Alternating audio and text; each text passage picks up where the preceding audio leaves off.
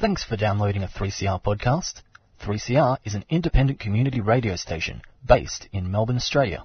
We need your financial support to keep going.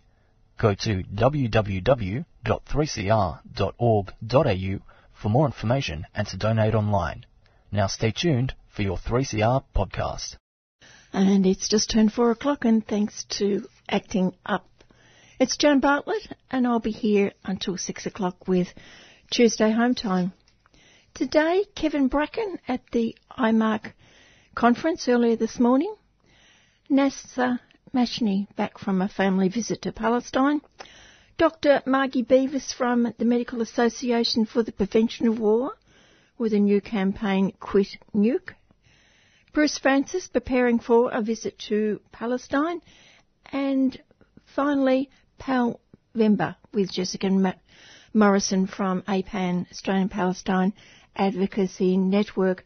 But first, Mr. Kevin Healy, and following Kevin, an update from the IMARC conference venue, one of our 3CR supporters, broadcasters a week, Jane listener, when congratulations to the, uh, sorry, protectors of our freedoms for their precautionary, proactive policing policy, stepping in, well, stomping in to prevent the blockade IMARC lot from blockading IMARC, arresting, bashing, practicing equine policing. Uh, yes, what are the charges? We asked our regular police commentator, Senior Sergeant Bernie O'Pig. You know, like, you know, like protest, like you know. Uh, so protest is a crime, Bernie. Like you know, no, like you know, like yes, like. Whereas one of the great corporate resource spokespeople conceded protest is not a crime as long as it's totally ineffectual and has no impact whatever on whatever the long-haired commie greeny wooden worker and iron lots are protesting about. And congratulations also to the great great minds who are our forces of law and order for removing their name tags because the law that says they must not remove them does not apply in that most serious of crimes, protest. Oh, and a week that was update.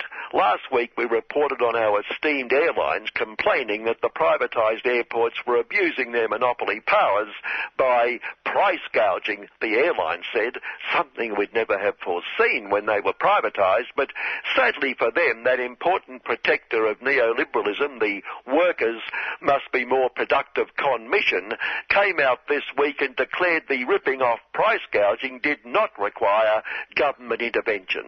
The current ultra-light regulation regime was working a treat, it said, and the privatised monopolies agreed. Is it working a treat, they chorused, or is it working a treat? After years of the caring business class party and the great practitioners of neoliberal economics pleading for the Socialist Party to return to its 1980s, 90s working class roots, when former great and beloved Prime Minister Nuclear Hawke himself and the world's greatest worst ex-treasurer Paul transformed the true blue Aussie economy by making the public purse responsible for caring employers' costs of caring employing, realizing that the Milton Fried capital man-inspired policies of US, of the UN, of the US of the world, Big Supremo Ronnie Reagan, and Her Most Gracious Majesty's home country, Big Supremo Maggie Thatcher, were spot on. And what finer role models than Maggie Thatcher and Ronnie Reagan? That the road to socialism lay in, de- in defanging evil trade unions and demanding quite properly that if lazy avaricious workers wanted a massive crippling pay rise of say half to one percent, then they had to sacrifice the odd crippling work practice won by the fangs of evil unions over decades, crippling practices like holidays, weekends and nights off, even ultra expensive safety measures, and worse still, wages. Well, in a speech today, the Socialist Party Supremo and would-be Big Supremo, Anthony Allbeing Uzi, revealed his latest campaign to destroy capitalism and fight for what's left of evil unions post-nuclear Hawk and Paul, and the lazy avaricious workers they represent. Like Nuclear Hawk himself and Paul, I understand that building the future means we must first and foremost be in the business of creating wealth. the Socialist Party is proudly and resolutely pro-growth. True quote. He told a caring business class gathering in Perth, and Anthony has this brilliant transition policy for workers in the coal industry. Renewables, I hear. Well, no, no, coal. Coal and more coal. See, with the forecast growth in wind power, quote, direct quote, no embellishment, True Blue Aussie could be exporting 15.5 million tonnes of coking coal to build these turbines. The road to a low carbon future can be paved with hundreds of thousands of clean energy jobs as well as supporting traditional jobs including coal mining and to Frankie's business credentials, sorry, sorry, socialist credentials, Anthony said the wealth generated by the business of creating wealth should be distributed fairly. And we can be sure his caring business class audience would, would assure him it already is being distributed very, very fairly. Or the workers for whom Anthony fights his guts out might say fairly ordinary. Just as a casual thought, Anthony, the left-wing leader, leads one to ponder what the right must be like. the Modesty of the Week award to US of Big Supremo Donald Trample the Poor. Well, we could bestow the award in perpetuity because we can't imagine him ever losing it. This week, for after evil Russia negotiated a deal with good, loves, liberty, freedom and democracy Turkey over northern Syria, and it seems silly to consult the Syrians on these things, and as the Turkish train killers passed the US of train killers going the other way, Donald then announced, well, tweeted, that the whole thing was down to him and only him. The negotiating parties had nothing to do with it. Although really, he has to share the award with himself after declaring he had personally, well, as Commander-in-Chief, personally overseen the assassination of ISIS big supremo Abu Bakr al-Baghdadi, if indeed he is now deady, but after thanking Russia for allowing flights over or whatever, Russia said it didn't and hadn't killed this and had killed the same al-Baghdadi a couple of years ago. And Donald said he had died this time a coward whimpering and crying and screaming. Worst whimpering and crying and screaming ever, ever. But the coward died, Donald also said, by detonating a suicide bomb. Not that there's ever any inconsistency in Donald's tweets. Anyway, Donald, your Modesty of the Week Perpetual Award is on its way, and we look forward to next week's winner. Last week we heaped praise on our media for profit barons or media for profit barons for implementing their Your Right to Know campaign, their selfless fight for the common good, concentrating us, not them, on the unspoken corollary, Your Right Not to Know. And note the Your Right Not Our Right us out here being fed by them in there, in their boardrooms, determining what we should be fed in the spaces or time between the ads, which are their raison d'etre. An example of what we absolutely must be fed, that Lord Rupert of Wapping Sin report on that suppository, or, sorry, repository, repository of truth, the Institute of Public, Very, Very Private Affairs, attacking local councils, which pass resolutions that the government sign the International Prohibition Prohibition of Nuclear Weapons Treaty, supporting a True Blue Aussie initiated body that just happened to win the Nobel Peace Prize. The Institute of Declaring the Essential Universal Truth. These councils are more interested in defence than rubbish collection. And rubbish is the last thing we'd expect from the Institute of all the Lord Rupert of Wapping Sin for that matter. And Lord Rupert and the Institute of realised the Nobel Committee got it very, very wrong although they'd agree we have to ensure dangerous, dangerous regimes like evil Iran and evil North Korea do not have nuclear weapons. Back the international prohibition of nuclear weapons in evil Iran and evil North Korea treaty, and then good, good, biggest nuclear arsenal, the US of, for instance, could sign the treaty, and then True would sign the treaty. See, just try a bit of lateral thinking and what progress for peace we can make.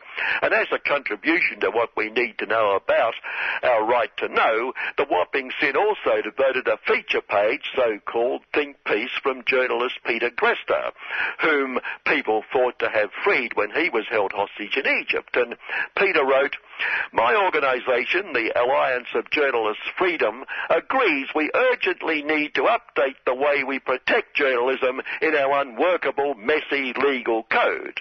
Clearly, any system that criminalises the kind of journalism that exposes issues that are genuinely in the public interest without damaging national security is a problem having earlier written that the public interest offence does not define or even mention the word journalism, but focuses on what the person is doing, implies that anybody who meets the standards set out in the law is able to use the defence. Now, this is very interesting because the same Peter Greste, passionate defender of journalist freedom, might explain why he doesn't consider Julian Assange a journalist and therefore worthy of support from the same groups who supported him. Bit confusing that, but I'm sure Peter has a reasonable and logical explanation, because many thought Peter would be the first to leap to Assange's defence. Still, if Julian Assange is sent to the US of, despite the concerted and dedicated efforts of the True Blue Aussie government and Peter's lot, sent to face a fair, to fair trial, he'll be back on the streets by as soon as 2186 a fair trial for the serious crime of telling us what we don't need to know, but on the other hand, an unfair trial threatened by the evil unions for what caring employers hope we don't know, the alleged, repeat, alleged underpayment of workers, wage theft the unions call it, demanding huge fines and long jail terms for caring employers. What a travesty of justice, to coin a cliche, that would be. That assumes caring employers deliberately underpay workers when not one, not one caring employer has ever deliberately underpaid a worker. It's all down to the difficulty understanding very complicated awards whose complication leads to underpayment 100%, overpayment 0%, emphasizing even more just how complicated it is. Like ultra expensive and caring business class important people with huge expense accounts favourite indeed the social set generally's favourite, Neil Bury the Wages, who obviously would have no idea he owed his staff millions and millions of dollars. He's too busy doing his job, keeping the corporate high flyers and social set generally happy. As the sundry chambers of prophets argued sensibly, criminalising breaches of workplace laws would set a disastrous precedent. They went for the smelling salts. Spot on. So finally, let's concentrate on real crime, like the criminals trying to prevent the great resource companies going about their business. Good afternoon. And good afternoon to Mr. Kevin Healy. Next on the program, unionist Kevin Bracken. I spoke with Kevin at nine o'clock this morning. Since early this morning, you've been down at the Melbourne Convention Centre what was it like for you, Kevin? Well, I was down there. There was protesters there outside the IMARC conference, International Mining and Resource Conference. I just got there on the corner of um, Spencer Street there on the edge, and there was a line of protesters, and there was like police on one side and the protesters on the other. And um, the police started pushing them all back, and next thing they brought the horses in. I think they might have grabbed a few of the people who were there. So it was pretty heavy-handed, really, for the amount of protesters that were there and the amount of police were there, and, and to bring in the horses too. And then Jerome, who was on the loudspeaker, and he's probably about six metres away from where the lines of police were. About ten police just broke the lines, broke through the lines, grabbed him and dragged him back inside there. So I don't even know what they did him for. Is that the only? Nowhere near the, the protest. Well, I don't know whether they grabbed other people while they were um, while, while they were pushing people back or not. But he was the only person that I saw grabbed, yeah. At the time he wasn't, I don't think he was doing anything at all except he had a loud. It's very confronting though when the horses are moved in, isn't it? It is, yeah, especially when they turn around and they face you from behind. A bit over, over the top for sure, because I mean there wasn't as many protesters, you know, as what they would have liked to have had, and I think the, the police would have um, outnumbered them anyway. Anyway, they have they have um, made it a, little bit difficult for the people who are um, attending the conference, and they can't just walk in as if nothing's happening. So at least they know people are unhappy with what's what's going on there, and full marks the um, courage of the young people who were there protesting. Why is this protest happening?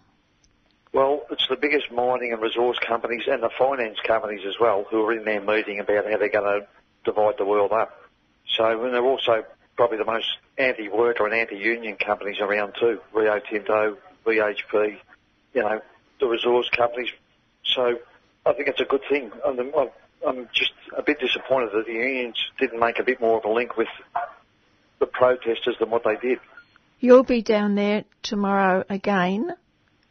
Yeah, so tomorrow we're going to be there because uh, OceanaGold have got three speakers down there. One's on a keynote address about mining and the social licence. So I think they should probably be the, the last company that should be speaking about a social licence because their biggest mine in the, Philippines, at the Didipio, has been shut down for three months by uh, people's blockade there. And it's probably um, fitting too because of the 41 resource com- you know, big mining operations that are happening in the Philippines, theirs is the first one to come up for the 25 year renewal. And so this is going to be a bit of a test case for other, other mines that um, actually open up over the next over the next period. This is the first one that's come off, and it hasn't got a, permits renewed to for another 25 years.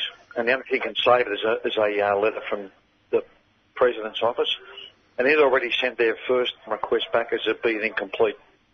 The local governor of Nueva Vizcaya has ordered that the mine shut down and the company um, hasn't, has refused to listen to. They're tr- still trying to operate. They've, I think, three or four injunctions had attempts at about having the barricade lifted, and they've been unsuccessful each time.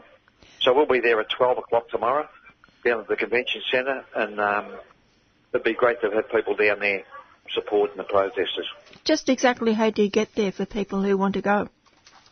Well, I think probably the easiest way is just to get to Southern Cross Station. There's probably one tram stop down just over the river and turn right at the um, convention centre, directly opposite the um, casino from Spencer Street there. And there's a trams, a 109 tram goes pretty close too. Now, on Friday, you'll be down at Princess Pier for the annual Alan Whittaker commemoration. And this goes back to 1928. What was going on at that time? In 1928, there'd been a, the waterfront unions have been under attack by the Prime Minister Stanley Melbourne Bruce. He introduced the Dog Collar Act. Because of unions had rejected it, they've been out of work for probably six weeks. They'd also opened up the um, ship owners started another scab union, which is the uh, and Casuals Union, and so after about six weeks, the waterside workers went back to work. At that time, they'd been lining up for work for a week. They hadn't had one, not one of them had a job because they only got jobs then after all the scabs were being picked up. So there was a bit of a, a um, scuffle on the pier. And as a, as a walking back, police opened fire. They estimated about 90 shots were fired, and four of them were shot. So obviously, one of them was firing into the crowd. And Alan Whittaker, who was a uh, return Gallipoli veteran who was shot on the first day of the Gallipoli landing, was um, mortally wounded and died on Australia Day, ironically, in um, 1929. So it marked the start of a depression for people in Port Melbourne and South Melbourne, and um, just part of the advertising is, is some of the newspaper clippings that came out in the years after, you know, where children were starving. And the thing is that, you know, people need to remember because anyone, any one of those workers could have joined the scab union and got jobs, but they didn't. They stuck together and um, paid great sacrifices, and their families paid big sacrifices too. But they stuck together by their family, their community, and their friends. And um, at the end of the day, the scab union finished up, and the waterside workers went on to become what, what was the MUA today. Good lesson for people to, to learn about the prices, the sacrifices people made to look after conditions of work and their, their own workmates. Who's going to be down there apart from the waterside workers tomorrow on Friday? We've got the local politicians, Martin Foley, who's for Albert Park, and um, the member for uh, Macnamara, and um, we've also got Frank Vincent and Michele O'Neil from the, AC, the ACTU president. Also the students from Albert Park College because the, Ellen, the um, gatehouse at Princess Pier now is now known as the Alan Whittaker Gatehouse and it's part of the campus of Albert Park College, and they've, they've taken part in the last two years' commemorations that have happened there. What's Frank Vincent's connection? Frank's father was a waterside worker, and he grew up in the in uh, Port Melbourne in the 30s and 40s, and uh, he's got like first-hand memory of what it was like to to live in Port Melbourne at the time. So he's been a big supporter of it, and because he was a judge, he had access to review the uh, coroner's inquest about Alan Whittaker, and he found that um, Alan had been shot not from the front, but actually from behind, and um, that he was actually a starving person. That's probably what killed him in the end. It was a terrible time for people, wasn't it? I don't think most people now realise just how bad it was. No, that's right. And um, it's probably a good thing for us to take notice about what people have gone through in the past to make sure we have a decent country to live in. And, you know, it's incumbent on people to be a bit more active, to do their bit to make a better world because um, fast approaching this is a rich man's country again. Exactly. What's the best way to get to Princess Pier?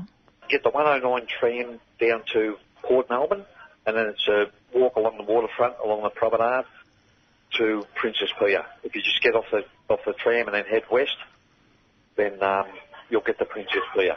It's probably about a 200 metre walk away from the um, Port Melbourne's.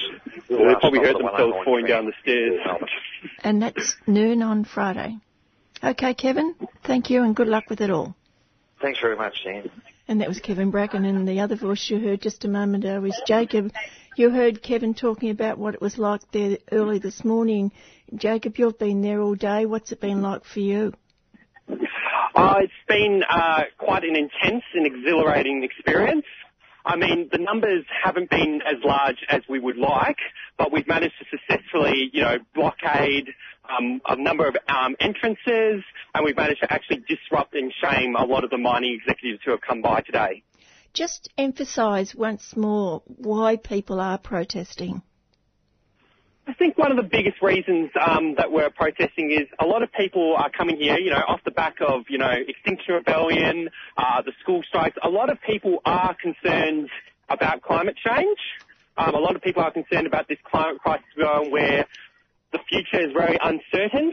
Um, and some of the companies that are gathering at this conference are the likes of BHP, Rio Tinto, who are some of the who contribute to some of the biggest carbon emissions uh, in the world. And then there's also the whole issue of extractivism, the fact that a lot of mining companies um, get away with making deals with dictatorships. Um, to push undemocratically their mines, um, which exploit workers, dispossess Indigenous um, people from their land. Um, I think those are some of the main kind of reasons I think people are kind of protesting today. And there's also the fact um, that you know this, this conference is essentially greenlit um, by our state government, a whole bunch of corporations who wield a massive amount of power in society. Um, and so in a small way, um, this is a way of demonstrating our power and actually putting forward an alternative message to the, um, to the corporations and the polluters who are attending this conference. Was there any time that you were able to stop people going through any of the entrances? We, I think it's probably unlikely that we stopped much, many people, but we did, you know, make it hard enough for them to enter. Some people might have, might have not entered, but we managed, um, it got to a point where most of the entrances were actually locked up by the police. Um, and then we only had to worry about free entrances that we blockaded. We also had some good solidarity from um, the union, trade union movement, because um, Victorian, um, the trade union movement had actually held a health and safety conference that was happening during the day. Um, and as a sign of solidarity, um, there were over, I think, 400 to 800. I um, forgot the number of delegates who were attending, health and safety delegates. Um, but there were a number of sort of mining magnates um, and attendings of the conference who tried to go through um, go, try to go through the trade union um, health and safety conference because they're in the same venue, and they were forced out um, because they couldn't. A lot of them couldn't show their union card. Hmm, not a good idea. Great. What's it been like with the police? Um, well, it all started around I think 7 a.m. Um, we actually just planned to do a bit of a test kind of blockade. Um, we weren't really going, We're, just, we're waiting for sort of numbers to build up, so we just sort of got ready to sort of blockade the entrance. I mean, by that time there were pretty much uh, no one from the conference um, was attending yet because I think a lot of them were coming a bit later, around 7:40 um, to 8 o'clock. Uh, and then as soon as that happened, the police started pushing us around, started hitting us with bat- batons.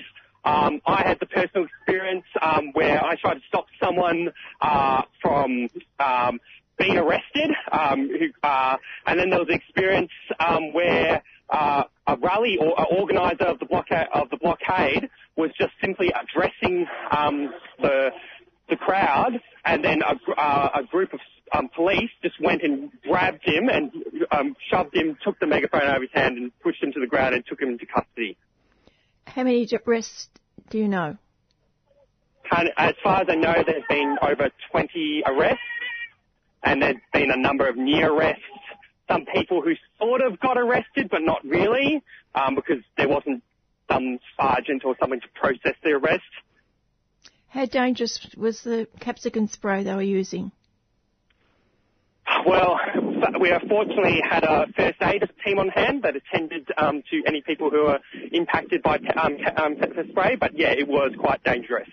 What about the legal team? How did they get on? Um, the legal team was very good. Um, they pretty much followed up with everyone who got arrested, make sure they collected details, make sure they were safe. Um, I think you know we had a really well organised structure for for the legal team. And they, were, and they gave us a lot of support, etc., and so on. Was there any interaction between the police and the demonstrators? Like, were you given warnings saying you're not supposed to go here? If you go here, you'll get arrested. Was any of that going on? Oh, well, from my perspective, no. In fact, they pretty much just pushed us and said, "Move." Usually, um, you know, I've been, I've actually been involved in Extinction Rebellion protests in the past, and the the level of repression is much higher than what was. Um, exhibited by the uh, exhibited by the police during the Extinction Rebellion protests. How many horses were there? Horses. Um, there were like six to seven police horses. Um, there was actually a woman, as far as I know, who got trampled by a police horse and might be still be in hospital. Or yeah. Yes, they talk about cruelty to horses in the, the racing industry, and I'd like to know how they train those horses to do those actions that they do at demonstrations. Well, I don't have any insights, really special insights, but I think, you know, the use of police horses has always been, you know, to break up protests um, in a really sort of unsafe way. Um, I think it's completely unacceptable that police have the power to even, you know, send police horses to break up protests. Is it a debriefing period for you now, Jacob? Yeah, we've had a debrief recently, and so we plan to come back um, with um, as hopefully as large numbers as we had today, and attempt to blockade the conference all over again tomorrow morning. And Indigenous peoples are going to be part of it tomorrow. The people who are yep. who are they've already been. Um, we had a, we had an opportunity to hear from a lot of um, First Nations activists. Um, yes. They've come all the way from remote communities and elsewhere to you know speak about their stories and to talk about you know how mining has impacted on their on them, on their communities. So if people are interested in coming and might be a bit apprehensive about coming, what would you say? Well, I think you know this. Um, this is a protest that's oriented towards mass participation. Um, if you're not, um, if you're not keen about being part of the blockade, you can always stay on the side. Um, you know, help um, the first aid and the and the, I don't know what this team, the catering team or whatever. There's a there's a team that's basically serves as support from the protesters. We're giving um, who are giving um, protesters water, uh, giving them drinks, um, you know, food, snacks, all that kind of thing. If you can't be part of the blockade, then yeah, just you can you can still come and be part of the you know, put up a sign, um, put up a placard, um, and also or hold a banner. And got two more days to do it. So Wednesday, 6 a, um, 6 a.m. every morning at the Melbourne Convention Exhibition Centre. Okay, thanks, Jacob, and good luck with it all. Yeah, thank you very much. And that was Jacob, who's part of the team from Friday Breakfast, giving us a report on what it's been like at the IMARC demonstration down at um, Docklands. I think it's Docklands. Yeah, this afternoon and all day today. And as he said, it starts tomorrow morning, 7 o'clock if you can get there. Good idea. I'm speaking now with Nasser Mashni, Palestinian Australian activist and member of the team here who present Palestine Remembered on Saturday mornings at 9.30. Nasser has been to Palestine many times, but four teenage boys, brothers and cousins, two fathers, Now, so where were the mothers, daughters, and wives? Does that mean that this was a, a special event? It was a special event. My wife and my daughter have accompanied my sons and I on, on a number of other occasions to Palestine. In fact, I've never taken my sons without taking my daughter. But my brother has a um, his daughter just turned seven years old, and so the agenda that I had created for for the boys was quite extensive, and you know we were on the road for 12 to 14 hours a day, so dragging a seven-year-old along would have been um, inhumane in the extreme also the boys, the four boys have less than three years between each of their births and have been kindergarten together right through to uh, late stage secondary schooling. So they're more closer to brothers than cousins. It was a great opportunity for them to bond as, uh, you know, semi-adults, if you will. My nephews had never been. So I imagine there's a mixture of excitement, apprehension. I think the boys thought, you know, even though my sons had been, I think my nephews and sons thought, you know, well, we're on an aeroplane, so it's a holiday. There'll be plenty of pool time. That was quickly uh, thrown out the window. I mean, the, the exercise from our point of view was to give them a big dose of a top up of Palestine intravenously. What was the first view of Palestine? You've been on a long plane trip. I'd imagine you've been on a bus. When do you first see Palestine? you see Palestine coming in from Amman in Jordan from the other side of the Jordan Valley. So you descend into the into the Jordan Valley and on the Jordanian side, and you you see the Jordan River. On the other side, you see East Palestine or the West Bank of the Jordan River. Then you enter the Jordan Transit Zone and have to deal with the uh, immigration on the Jordanian side, bus across to the um, Israeli checkpoint immigration, if you will, and uh, go through the inhumanity of having, you know, a blue-eyed, red-headed teenager ask you where you're from, why you're coming, where was your dad born, what you're planning to do there, why are you coming, where you're from, what's your father's name, where are you staying, have you got relatives here, where are you going, why have you come? Do you think they might have been a bit phased by having six Mashnis there? Look, the, the reality, and this is one of, one of the most beautiful things from our perspective as you know, Australian Palestinians is, you know, we've lived our lives and live our lives on, on stolen land, land that was never ceded, Aboriginal land. And we are an other here. And we're an other because we, we've got, you know, funny names and a funny religion and funny skin colour. The reality is being in Palestine and being at an Israeli checkpoint is we're not another. We are an it. It's us. So um, six Mashnis, as handsome and uh, charming as we are, we're one amongst the masses. So there's a, an instant feeling of home, as well as a feeling of solidarity amongst the others that are standing in line waiting to be processed. Once you got through that first checkpoint, where was the next stop?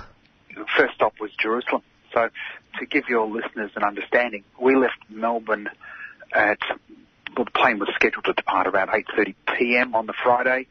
We were in a um, in at our hotel in Jerusalem after navigating the Israeli checkpoints and about an hour drive in a, uh, a bus to East Jerusalem. Some 26 hours after we left. Not much sleep on the plane, but we were there just after around 2 p.m. So a quick shower and a freshen up, and then we walked straight to the old city. Explain what it looks like, what, what you feel like when you see it? For me, I get, well, you can't help but be in awe of the old city, the dome, you know, the gold dome glistening. For me, I get pain because I've seen how rude, and I say that, I think the word is rude, how rude the Judaization of Jerusalem has really hurt the the history, the heritage, the the taste, the feeling of Jerusalem. I hurt for, you know, the days that my father spoke to me about as his childhood. He was born in the 20s, you know, running around the old streets, you know, playing marbles with um, his schoolmates, you know, and they'd go to school on Monday, Tuesday, Wednesday, and Thursday. He'd go to mosque on Friday.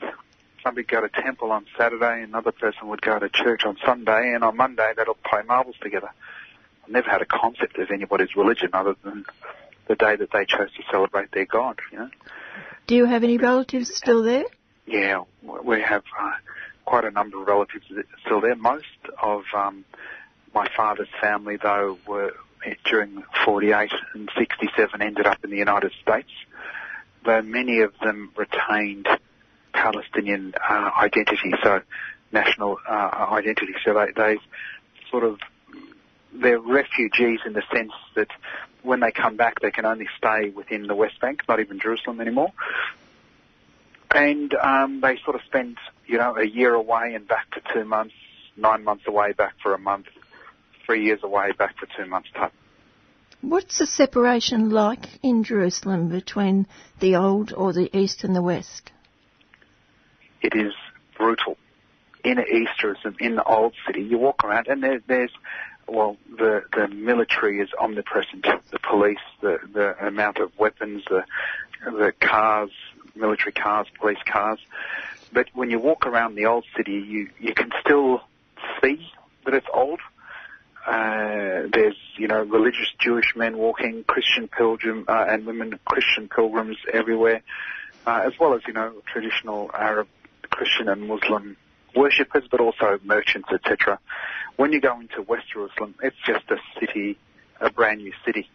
What was, what would have been old West Jerusalem or pre-Nakba, pre-48 Jerusalem was long since bulldozed and they've used, endeavoured to replicate some of the architecture, but you, you can't help but notice the difference between five-year-old, ten-year-old or 50-year-old stone and, you know, stone that's thousands of years old. It just doesn't look the same whilst the architecture might be similar, the age of the construction material exposes the lie. And what's the economy of the old city? Look, it's in it's in a dire situation today.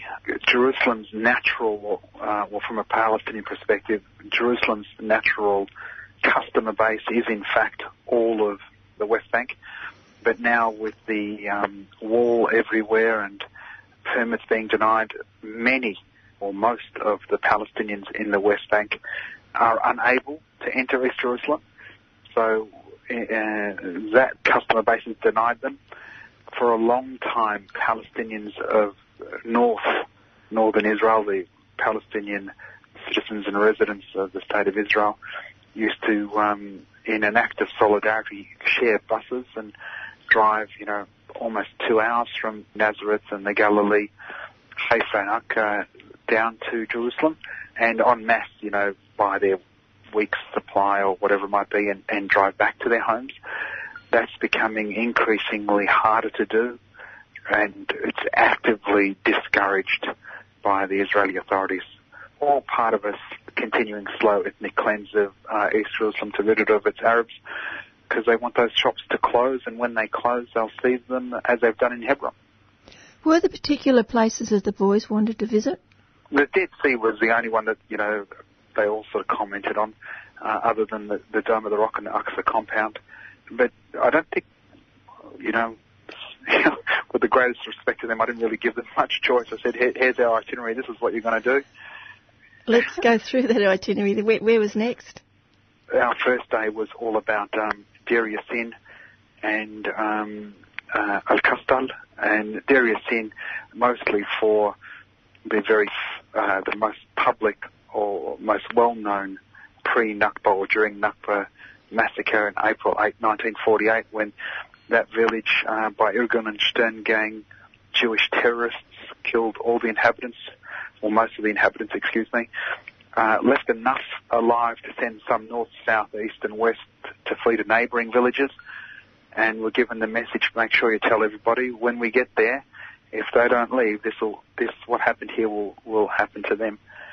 So we took them to Deir Yassin, and ever since I was a child, some you know, almost 50 years ago, our house has always been called Deir Yassin, and uh, we continue that tradition today. So it was very important for our kids to see where the Nakba began, if you will.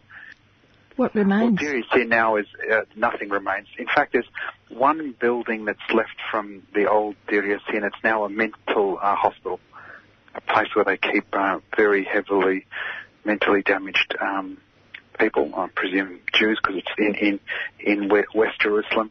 The city itself, I don't know what it's called now, but it's a very religious community there. There are no Arab, are no Muslims or Christians in what was Yassin now. Was Bethlehem on your trip? Yes, yeah. So we went to Bethlehem, and um, we took the kids obviously to the birthplace of um, Jesus Christ, to uh, uh, Mary's grotto where she breastfed uh, the baby Jesus, and we went to a very famous Palestinian restaurant called Aftim's there. Um, he was a, a 48 refugee from Akka and makes the world's best hummus and falafel. So if you're ever in uh, Bethlehem, you must go to Aftim's. Um, and really, really something well worth seeing. We went to the Banksy Hotel. I'd never been to the Walled Off Hotel there in, in Bethlehem. And my initial thoughts on the um, on the Banksy Museum was I was apprehensive in the fact that it was it a um, you know occupation porn, if you will, where somebody profiting from um, the tragedies that have befallen the Palestinians, but in fact it's quite the opposite. The hotel is completely staffed by Palestinians, by residents uh, of, Bethlehem and the surrounds, provides great uh, employment, and uh, all of the uh, food and linen, etc., comes locally and it's locally sourced, so it's a, a great driver for the economy. The best thing about the hotel, other than the uh, economic benefits, are the fact that all of the occupants uh, that I, I noticed, well, I spent we spent almost a third of a day there. All of the um, people there were all Western, all you know, white-skinned and blue-eyed, if you will. And the hotel itself is a museum to the occupation it's impossible. Aside from Banksy's works, there is a, a, an actual tour that you know it's a self-guided tour, but you can't come away from staying at the uh, Walled Off Hotel and not go back evangelical in your desire to end the occupation and liberate Palestinians. So I think a lot of people go there um, from the West to say they've been in, you know, seen some Banksy stuff, but they can't come away not you know, suitably uh, impressed with the need to uh, do something for Palestine. Did you hear people making comments to each other? So the tour starts with a like a life-size figure of Arthur Balfour signing the Balfour Declaration and a reading of it in the background. It's very quiet. It's not really a, a speaking tour. All you're doing is watching, reading, and listening. But you, you cannot cannot do the tour and come away unmoved.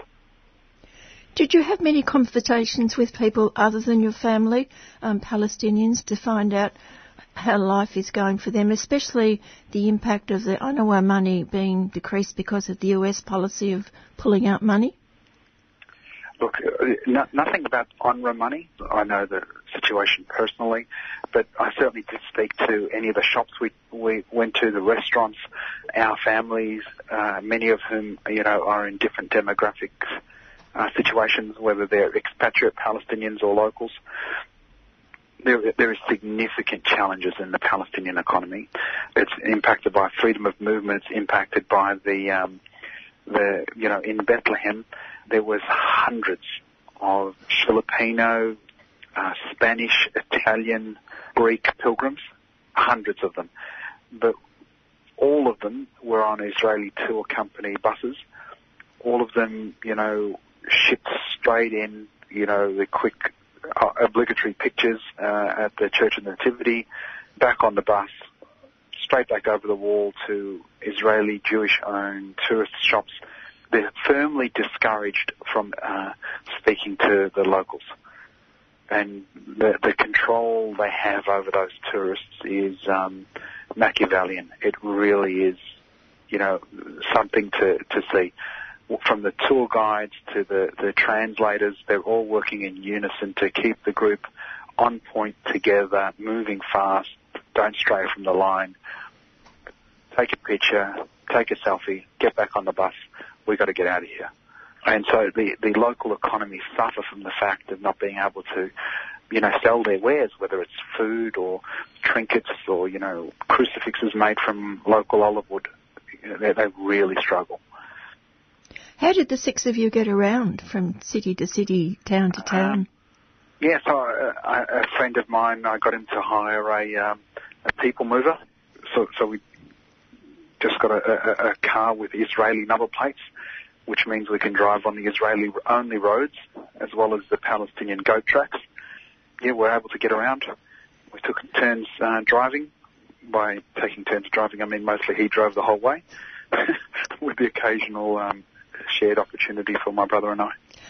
Where would the Israeli roads lead you to? So the Israeli roads, obviously, within uh, 48 Palestine or Israel, you know, to Haifa, uh, to the, the, the far north uh, of Palestine, you can get anywhere, anywhere there. Where the Israeli roads are advantageous within the West Bank is where you stay on them long enough to get off at some point to try and get to Jenin or to Nablus or to, to Jericho. So near enough to, for instance, Jericho is many Israeli settlements because they all uh, dotted around the West Bank, but particularly near the Jordan River. So you drive on the Israeli road, which is, you know, two or three lanes highway as good as anything we have in Melbourne at 110 kilometres an hour until you get to um, the Jericho turnoff, whereupon there's a sign that says it's forbidden for Israeli citizens to drive down here. Turn left, and then you're now entering the city of Jericho.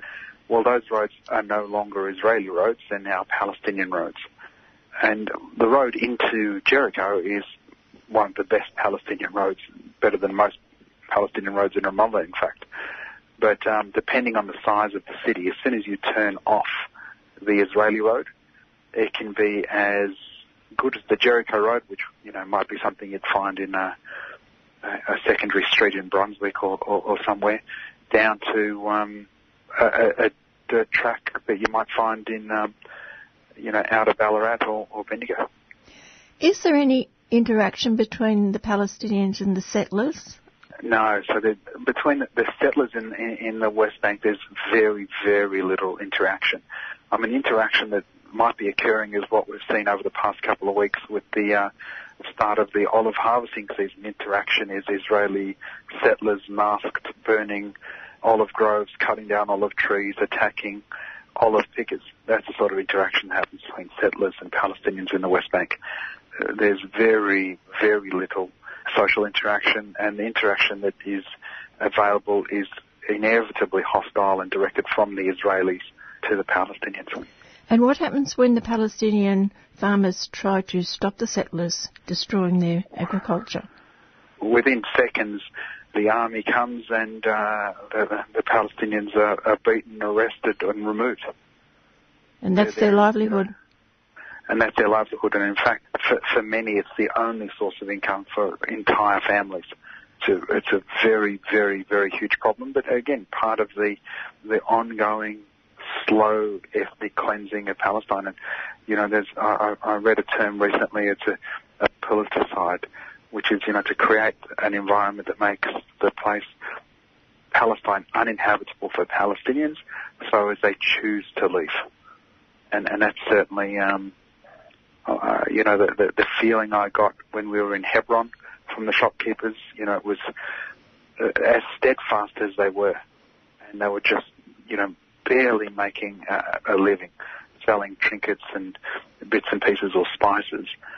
The, the feeling was, you know, I don't know if my kids and grandkids will stay. I'm not going anywhere, but and I hope my children don't, but I can't be sure my grandchildren won't. How far away from Gaza, or how close to Gaza can you get? So we actually drove to the hilltops where in 2014 the Israelis set up couches and chairs and quoting the New York Times, you know, they had the Gaza cinema where they sat overlooking Gaza and um, watched and uh, the nighttime bombing and the, and the light show that is uh, F-16s and Apache helicopters and gunships firing onto a captive civilian population. And even today, now almost five, well, over five years since uh, Operation Protective Edge, there's still bits and pieces of broken beer bottles and discarded cans that are around the place, as well as some old plastic chairs and even even an old couch sitting on the hill. I think we got within within a kilometre of the fence. What sort of a fence is it? Well, in parts it's you know high concrete and steel and barbed wire, but what you see from from the Israeli side is the watchtowers and raised mounds that um, they've created to um, soften the look of the fence from um, the Israeli side. So oh, oh, driving from Jerusalem to Tel Aviv, uh, there's a point at its thinnest point uh, where the armistice line, the the 49 armistice line, or the green line is. There's a, a, a Palestinian town of Tulkarm, and uh, Tulkarm to Tel Aviv, it can't be more than 20 kilometres. But the wall on on the Tulkarm side is, you know, as ugly and brutal as anything we've ever seen. You know, tw- three times as high as the Berlin Wall, etc., etc., etc. But on the Israeli side, what's happened is they've put landscaping and raised the dirt on the side, so you actually can't see the wall. Mm. So as you're driving along, you don't actually know that there's anything separating you from the other side. The only reason you know that there is a side is the amazing people of Tulkarm have erected the biggest flag I've ever seen in my life. It's a big Palestinian flag. So as you're driving from Tel Aviv to Jerusalem or Jerusalem to Tel Aviv, you can't help but see this huge Palestinian flag flying a few kilometres away. But you can't tell. You can't see the fence. But on the other side, and we were on the other side, you see it for all its brutality. Just concrete and steel and barbed wire and you know, uh, Gestapo-looking watchtowers and military jeeps driving up and down. 3CR are selling kufiyeh Palestinian scarves in support of the last factory that produces them in Hebron, Palestine. All profits will be donated to the reconstruction efforts in Gaza and support Palestinian industry. These are traditional scarves available in red and black, or you can choose from a modern design. Go to 3cr.org.au slash shop to buy online or drop into the station during business hours. And before that message, you're listening to Nasser Mashni, who's a member of the team which produces Palestine Remembered every Saturday morning at 9.30 in the morning, not to be missed. And we'll be hearing later on in the program from Bruce Francis, who is probably just about in Palestine at the moment. In 2016, 3CR published a book to celebrate the station's 40th birthday. Years in the making, Radical Radio, celebrating 40 years of 3CR, is a visually stunning account of the people and ideas that make up this dynamic station. At 300 pages, the book includes hundreds of images and over 50 features on programs, people, music, and technology from across the decades. 3CR's Radical Radio book is now on sale for just 30 $50. You can get your copy of 3CR's book at the station during business hours at 21 Smith Street, Fitzroy. Or online at 3cr.org.au forward slash shop. Get a piece of your own history. On sale for just $30. 3CR's Radical Radio is available now.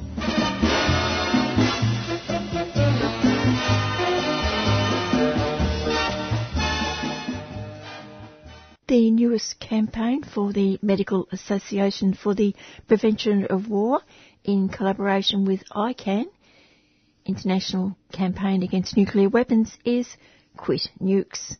It will be officially launched this Thursday, the 24th of October. It's a divestment campaign, and to explain more, I'm joined by Dr. Margie Beavis, the National Secretary of MAPW. Just before that, appears that MAPW is getting involved in quite a lot of campaigns at the moment. Very busy. Yes, look, um, it's certainly really busy at the moment. We have um, a really wonderful new executive officer in Elise West who's really energetic and hardworking and creative and thoughtful, and she's been a real breath of fresh air. We also have a really good committee at the moment, and um, it's really a pleasure to work with them. And it's really good. To, there's so much so much to work on, and it's really good to have the opportunity to do that. It's really, um, yeah, very good. Well, this one, this campaign we're going to talk about now, we did briefly talk about it a month or so ago, but it's now coming to fruition. It's called yes. Quit Nukes. Tell us about it. Well, Quit Nukes is basically designed to encourage superannuation funds here in Australia to get rid of their investments in nuclear weapons it's really interesting because, in fact, there's actually currently, most people would have no idea that their superannuation is going to nuclear weapons companies or some of it. If you look at who doesn't send money to nuclear weapons companies, there's only three that definitely don't. That's Australian Ethical Superannuation, Future Superannuation, and then Bank Australia, which is a relatively new bank. They don't invest in nuclear weapons at all. And this is tremendous because it's, it's looking at, there is a new norm developing internationally around why should our money go to these weapons that are so appalling and, and that it should actually be when you're investing, it should be common sense that this is the default option. It's a lot of people, and and I think some superannuation companies also who have gone to, to, what superannuation companies often do is they'll go to what's called an index provider or, or another investment firm that gives them a group of, of investments that they can just purchase. You know, have so much in this type of investment and so much of that type of investment. And often they have said that they'll exclude controversial weapons. What is apparent is that most Australian superannuation companies, even the ones that have signed up not to invest in a group called controversial weapons, when you look at the actual definition for the investment managers of what a controversial weapon is, it doesn't have nuclear weapons in it, which is just astonishing. And because it doesn't have nuclear weapons, that means that these companies, that there's still investments going into nuclear weapons.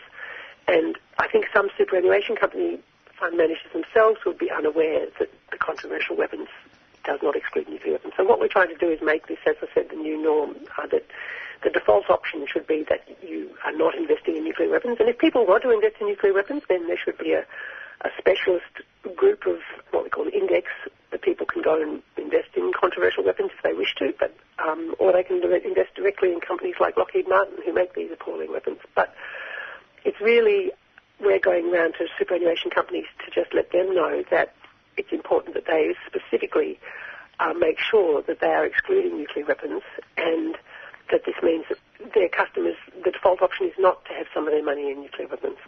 And of course, people, workers don't have a say now, do they? Their, their money goes into a superannuation fund whether they want it or not.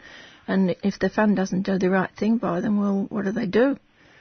I think it is easier to change between funds now than it used to be. Right. So what people can do is if they, what would be really helpful for us, although we're not doing it from the bottom up, but it's really useful if people write to their super, just email, drop an email to your superannuation and say, what is your policy on nuclear weapons? If they come back and say, oh, we exclude them because we exclude controversial weapons, you can say, please send me the definition of the controversial weapons that you use. Alternatively, if they want to get right into the nuts and bolts of it, they can go to a report called the Don't Bank on the Bomb report, which came out last week. It's put together by PAX in the Netherlands. And what this does is it looks at which companies are the companies that should not be invested in. There's 18 companies globally that work on nuclear weapons by either manufacturing or helping getting them out into the field. And so if people want to go to the Don't Bank on the Bomb report, they can forward that list of 18 companies. Or in fact, what's probably simpler is come to the new Quit Nukes, which is our project, and that has the list of 18 companies up on our website. So you can say, you can say to your superannuation company, what's your policy? Do you exclude these companies? If not, why not? And I'm leaving. And then go to somewhere like Future Super or Australian Ethical and know that your money is not going to nuclear, some of your savings are not going to nuclear weapons. Just give us another cheer for th- those two companies. I mean, th- they're doing the right thing, and also Bank Australia. It's not a really small bank anymore, but they are doing really good work. Yes, fantastic. They're, you know, those, yeah, Bank Australia, Future Super, Australian Ethical, they're leading the way. It's wonderful. And it's it's really um, disturbing the, the amount of money that Australian super funds invest in nuclear weapons. You've got yes. the figures? Yes, I think it's 15 billion. I haven't actually got the fingertips, which I should have, but I think it's 15 billion. Although in the in the pot of money that is Australian superannuation, that's actually reasonably small, and it shouldn't be difficult for them to get. I mean, it's basically 18 companies in their international portfolios. It should not be difficult for them to divest. Um, it may take a little time to get the indexes sorted. We're very excited because the index providers, who are the, uh, are the investment groups that the superannuation companies go to, where they where they buy their product, if you like, where they the, the, the two very big companies have decided that they will BlackRock and um, Vanguard have decided that they will try and get their indexes out of nuclear weapons, and that's very exciting. You've already been to a few companies, or you've contacted companies. What what are their reactions? Launched last Thursday. and we are approaching. They've, they've been really excited. We were at the Australian Ethical Company presented to their staff and their board, and on the day of the AGM, and gotten a very enthusiastic and supportive response because they like to be recognised for the fact that they are doing the right thing, and really appreciated that they are taking the lead on this issue. And to get onto companies that haven't done the right thing yet, how do you go about Yes. that? ANZ, Commonwealth Bank, Westpac all have really, particularly ANZ, but all of them have really large investments in nuclear weapons. Macquarie Bank, and sadly our own Future Fund is really shameful in that it has a large investment in nuclear weapons and refused. We we approached them. We actually had quite a lot of fun about five years ago. We dressed up as bombs and stood outside their office and then went inside dressed as bombs. I mean, we clearly weren't bombs, but they say that these nuclear weapons are not illegal. What's heartening is that the treaty on the prohibition of nuclear weapons, as I've spoken to you about a few times, the one that went through the United Nations in 2017, what's exciting is we're two-thirds of the way there. We now have 33 out of the 50 signatures towards this becoming international law. And once this is international law, it will be much harder for any company and the Future Fund to justify having invest, investments in these weapons because they basically, nuclear weapons again, will be like investing in chemical weapons or biological weapons. I mean, who wants their savings to be put in such an appalling sort of circumstance? So, yeah, I think so. If, if people belong to ANZ, CBA, Macquarie or Westpac, you may want again to think about dropping an email saying what is their policy on investing in nuclear weapons? Why do they invest in nuclear weapons? And then say, I'm leaving, I'm going to, you know, Bank Australia or Bendigo Bank, and why? And tell them, because I think when people, it's, it's good to leave them, but it's even better if you tell them why you're leaving them. You said Bendigo Bank then, did you mean that or do you mean Bank Australia? No, Bank Australia's Bank Australia's the, the one we're absolutely certain of. We're, we're looking at Bendigo Bank also because they seem to be a much more ethical bank than the others. But Bank Australia is certainly the one where we're absolutely confident there's no nuclear weapons. Okay, so it looks like it's going to be a busy time for you, Margie. yes. Just for change. Starting with the um, the industry funds because we believe they have a more they well they the, the, what, the superannuation funds that are run for profit are less interested. I think I think industry funds try to run an ethical approach to investing, and I think we'll go and talk with their executives and hopefully board members and do what we can to sort of ask them about their policies and what they can do to improve them and just try and work together with them to get this to be, as I said, this is the new norm. It's, it's common sense that the default option should not be going into nuclear weapons. The default option should be no nuclear weapons. And what happens with self-managed super funds? That's, that's outside your orbit. Yes, we have to bite things one at a time.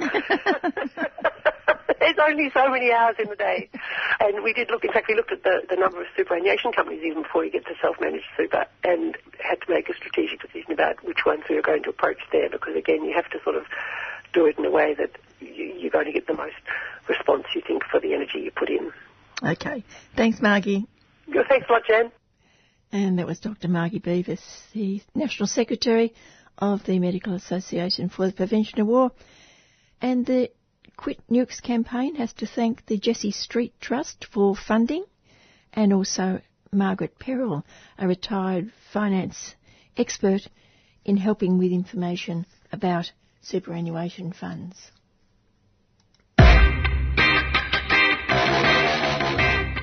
Red alert.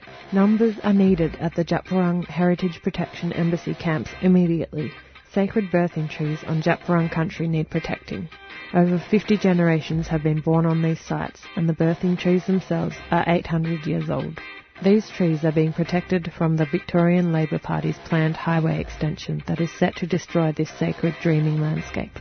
The campaign to protect country is led by Djab Wurrung traditional owners who are calling on people from all walks of life for support. You can help by joining traditional owners at the camp on Djab Wurrung country near Ararat, or by donating and putting pressure on Daniel Andrews to protect this sacred land. Visit dwembassy.com for more information and updates. No trees, no treaty.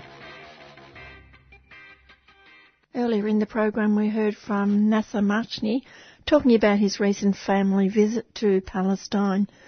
Now to a visit that's happening as we speak. Before he left, Bruce Francis former manager of 3CR and a member of the board of APAN, Australian Palestine Advocacy Network, spoke with me in the studio here. And he began by talking briefly about his previous visit a couple of years ago, which was organised as this present one is by the British Amos Trust. I asked him how that came about. By accident, really. Random Facebook post, which came up saying they were doing this walk. It seemed interesting, so we made contact and they responded, and then we had a couple of conversations and decided to go. And of course, it's not just a walk, is it? There's lots of other things that they do for Palestine. Yeah, yeah. They they work extensively in Palestine, doing numerous bits and pieces, supporting some of the civil society groups that are there, doing some stuff around they help organise. They do a lot of, I guess, education around Palestine. They have house building tours, they have food tours, they have, you know, other tours which are sort of more sort of educational tours. And they work with um, young people and with women in particular. So yeah, they do a range of work in um, Palestine. So why did you choose this particular walk? Uh, the walk was a combination of two things. One, it you know had a, a, a very strong political education aspect to it so that each each day we walked with a different group, a different local group. Some days we walked from you know one refugee camp to the next to the next to the fourth one. Start with you know a, a sort of discussion at the first one and ended up with dinner at the fourth one. So it was really about the opportunity to mix with a whole lot of Palestinians and, you know, really get a feel for what it was like on the ground. And it wasn't a continuous walk. It was go to a spot and then walk for a purpose in terms of actually finding out about what was actually going on. What did you believe that you were going to get out of this second one? There's probably a little bit of nostalgia about the first one, um, so that's good. For me, this one walks t- from the very north of Palestine to down to Jericho, which is largely an area where we haven't been. So we have, you know, spent one night in Nablus and we have been to Jericho a few times or passed through Jericho a few times, because that's on the point of coming in from Jordan. But the rest of that northern bit really we don't know. So it's about going to see something that's different. You've done your research? Uh, a little bit. Nothing like the joy of surprise. Yeah, so it's sort of more fertile right up in the north. Jenin is an interesting place for me, and there's interesting things that have happened up there. Um, it'll be interesting to see, and I guess it was, you know, another opportunity to walk, although this time it will be a continuous walk rather than bits and pieces, but not too difficult to walk in that we won't need to carry big packs. And of course, you're only coming from the north of Palestine. The other people on the walk are coming from where? No, it's just the 10 day walk. So oh, okay. So it's different to the last time. It's different to the last time, which, you know, started in London and people walked all the way. So this one is no people coming in uh, and doing the 10 day walk. It's what's known as the Masar Ibrahim Trail, which is actually, we're walking half of it because it goes all the way down to south of Hebron. So it really goes from the north to the very south of Palestine. When do you get to meet the people that you're going with? Do you, do you any contact before you leave, or you just have a meeting once you all arrive there? Um, so there was a briefing the other day at some ungodly hour, 3 a.m. in the morning, um, which I couldn't actually attend because I was in Canberra doing something else and needed to be sharp at 9 o'clock in the morning. So, but yeah, there was a briefing where, you know, most of the people who were going came. Um, we all meet up in Jenin um, the night before the walk um, and then start the walk the next day. There's about 40 of us, um, so it's a big group. It's, I mean, it's one of the things we found really enjoyable about the last one was actually going with a big group uh, and just hearing about all the different people's engagement with Palestine, how that came about, what they were doing, what they intended to do. So it was nice sort of walking with people who you had that sort of stuff in common with. You got no idea of where the people are coming from? They'll mainly be English. Um, uh, last time it was largely a lot of people from the north of England, a lot of people who already have some sort of a, uh, engagement or solidarity that they do with Palestine. so I'm envisaging that we will meet up with um, you know, a few local organisations, but not to the extent of last time. But uh, also this time we'll do a lot more staying with people. So there's a lot more homestays. Uh, was quite a few homestays. There was weren't any last time. What was it like with the Israeli soldiers last time in checkpoints, and how different do you think it'll be this time? Well, who knows? Um, you know. What was it like last time? Well, it's always well. Last time, in fact, getting in was easier than the time before, uh, mainly because they'd separated out the internationals from the Palestinians, and so it was pretty, you know, straight through for the internationals. I mean, I think the worst. It's still a very unpleasant experience, even as uh, you know a, a white person from a white male from you know another country. Um, is it intimidation? Is that what it's what it is? Oh yeah, it, it's it's it's intimidatory in just in terms of the structures, the fact that people have guns, um, the fact that people are behind screens, uh, the fact that you you're called up, you go through sort of what I refer to as cattle grids. That sort of stuff's you know, pretty unpleasant, really, even if it's straightforward. But and the fact that it only happens to one part of the population makes it pretty intimidatory. And what happened to the Palestinians? How did they get through?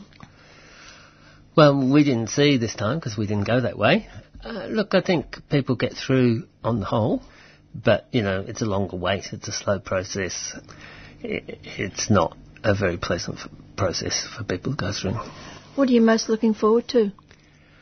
I'm really looking forward to seeing what the north is like. I'm really looking forward to, uh, you know, meeting the locals and staying with people and stuff. Really looking forward to working out, um, you know, how things have changed and since I was there last time, and you know whether you know what that looks like now, how hopeful people are or unhopeful people are, etc. I'm really looking forward to go to Jenin for some reason. I've had this sort of thing about Jenin and sort of stuff. Uh, so, what is it about Jenin? Well, you know, one of my favourite books is called Morning in Jenin, so um, you know that's a sort of a start. Yeah, so I think that's part of it. Um, but, you know, we'll go and spend a bit of time in Ramallah as well, and, you know, I really like Ramallah. Um, it's an easy place for a Westerner to, to live or to visit. So that'll be good, and it'll be good to get a bit of feel then of how the sort of the more elite of Palestinian sort of political life sort of a feeling and the, what the sort of the vibe is like in Ramallah. So it's a lot freer for the people of Ramallah? Yeah, um, I mean, that's where most of the international organisations uh, have their headquarters.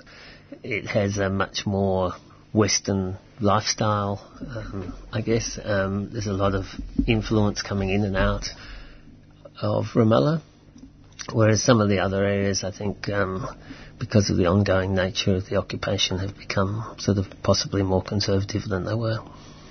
How's your language going? struggling. Are you, are you studying again? Yeah, yeah, yeah. Um, I'm quite good on the Arabic alphabet. Um, so, uh, but you've got to put it together. Yeah, yeah, yeah. When I put it together, then I don't know what it says. but it does mean, you know, if I take my time, I can usually work out how a word sounds, and if I can recognise then what the word is, then I'll know what it is which is sort of useful in terms of, you know, when you go and you're sort of looking for a bus and you want to know where the bus goes, you can sort of spell it out and work out that you're most likely heading in the right direction. So, which, given I don't have much of a sense of direction, is a pretty good thing, really. So I'm just thinking that as long as people don't, as long as people don't talk to you and want an answer back, you'll be right. That's right. Not more than hello and thank you, really, at this point in time, in terms of. Um, some of the sounds are amazing. I mean, it's the most beautiful language. The script is amazing, but, you know, even learning the letters, there are 26 letters in the Arabic language, of which each is written in a different form depending on whether it's the beginning, the middle, or the end of a word. You know, there's various, you know, letters that you can't join with other letters from the left, but it's still the one word. There are sort of all sorts of, you know, funny rules like there is in English. But one of the key little snippets is that they have what they call three short vowels, which uh, are only ever written for children, and, and adults are just expected to know which one it is, whether it's a, E, or U. And um, I think, you know, on the scale of knowing that, I'm about a two-year-old. What are you able to buy or or purchase to support the economy of Palestine while you're there? Well, I mean, Palestinians are. Or they, or do they rather see you being there as support and that's enough? Clearly, people see you as being there as support. I mean, the last time, or both times we've been there, have been just blown away with people in the street saying, hello, welcome to Palestine, where are you from? And just clearly delighted that you're there. Um, and, you know, that, that says a lot in itself that you got yourself there. On the other hand, I mean, there is, Palestinians are uh, extremely well educated and extremely good business people within the confines of being occupied. They, you know, it's they have an economy that you know has all sorts of things for sale, interesting markets, you know, lots of shops and sort of stuff. I guess there's, you know, the the two things which we're particularly excited about are the Palestinian glass down in Hebron, and again in Hebron, uh, the last factory that makes Palestinian scarves, so the kafirs, which uh, we import and sell in Australia. So we'll go to both those businesses and uh, continue to, you know, try and support them. And how is the factory going, as far as you know? Okay, I mean, I think um, they've had some difficulties getting particular yarns. You, know, you order a particular colour in a uh, kafir and you uh, end up with another colour. Um, but that's about what's available. But you know, they still go, they still produce, um, they still make stuff which is of very fine quality um, and delightful to wear. But it'll be interesting to be there and find out firsthand, you know, how things are actually going. You said just before you wouldn't have to t- carry your supplies with you like last time. How do you get on with that sort of thing? So, as in last time, there'll be a bus that'll accompany us, uh, and because we end up in one village after another, um, rather than you know, camping out in the wilderness, the bus will take our stuff to where we're staying. Um, so all we need to do is carry the date back. So you're going to have a wonderful time. You're going to see all the different scenery, and you're going to meet an awful lot of Palestinian people. Hopefully, that's that's the plan. Thanks, Bruce. And we look forward to Bruce coming back. He's back in Australia, I think, the end of November. I must give one more plug for the kafir st- scarves because Bruce and his partner import them here to sell, and many of them have sold through 3CR. 3CR are selling kafir Palestinian scarves in support of the last factory that produces them in Hebron, Palestine. All profits will be donated to the reconstruction efforts in Gaza and support Palestinian industry. These are traditional scarves available in red and black, or you can choose from a modern design.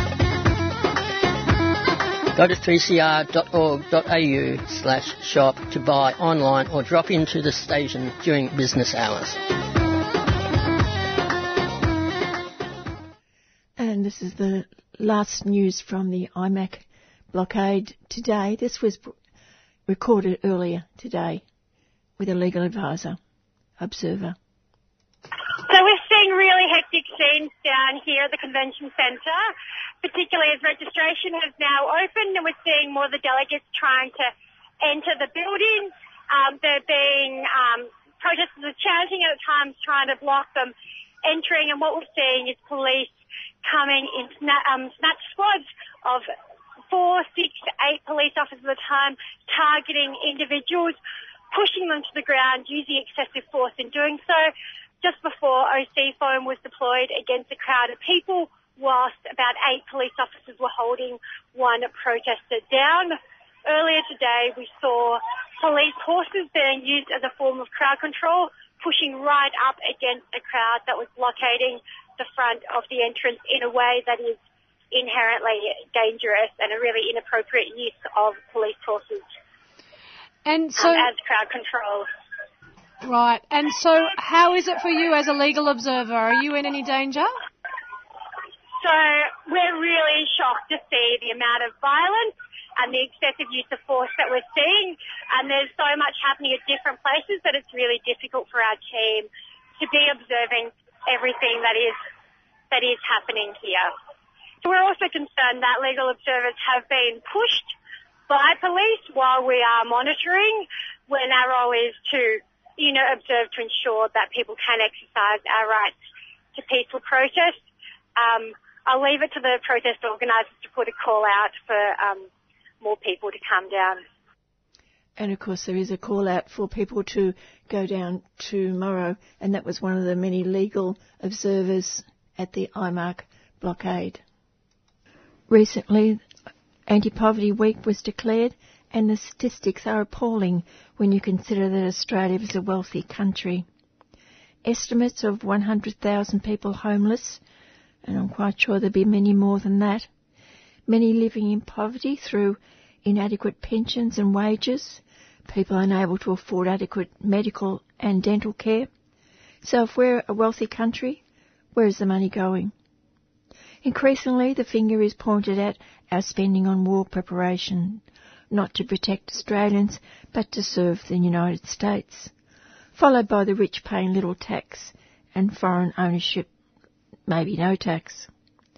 Bevan Ramsden is a member of IPAN, the Independent and Peaceful Australia Network. I don't think most people are aware of the extent that our taxes are going towards military spending, and that military spending is mostly geared to helping the US fight their wars. Yes, I agree with that, Jan. This is a problem for Australia. With this close alliance we have with the United States, now the United States, through Trump, has um, more or less demanded that its allies spend 2% or more of their gross domestic product on military acquisitions.